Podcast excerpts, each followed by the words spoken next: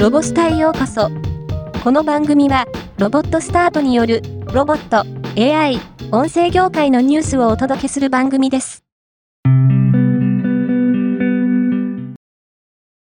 日本 IBM は、中部国際空港で、ボストンダイナミクス社の4足歩行ロボット、スポットを活用した警備業務の調査事業と実証実験を他社と共同で実施します。調査事業では、人による警備業務の一部に AI 搭載ロボットを活用することで、収集した画像データの活用による警備計画の高度化、警備業務の省力化、警備員の労働環境改善を図り、警備人材不足の解消を目指します。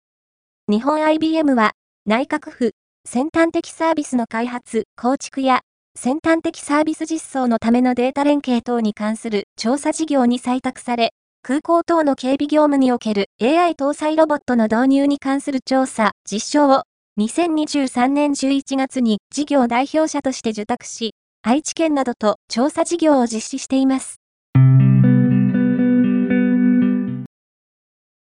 1月9日に開幕した CES に先立ち、NVIDIA は特別講演の一環として、NVIDIA のロボティクスとエッジコンピューティング担当者が、NVIDIA とそのパートナーが生成 AI とロボティクスをどのように融合させているかについて説明した動画を公開しました。ボストンダイナミクスなど、ロボット関連の NVIDIA パートナー企業が増え続けていて、GPU で高速化された大規模言語モデルを活用して、あらゆる種類のマシンに今までにない高度なレベルの知性と適応性がもたらされている現状を紹介しました。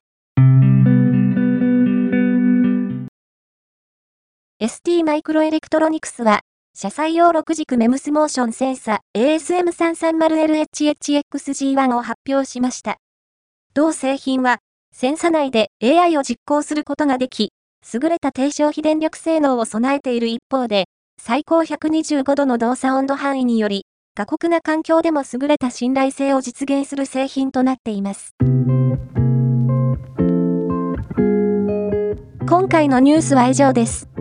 もっと詳しい情報を知りたい場合、ロボスタで検索してみてください。ではまたお会いしましょう。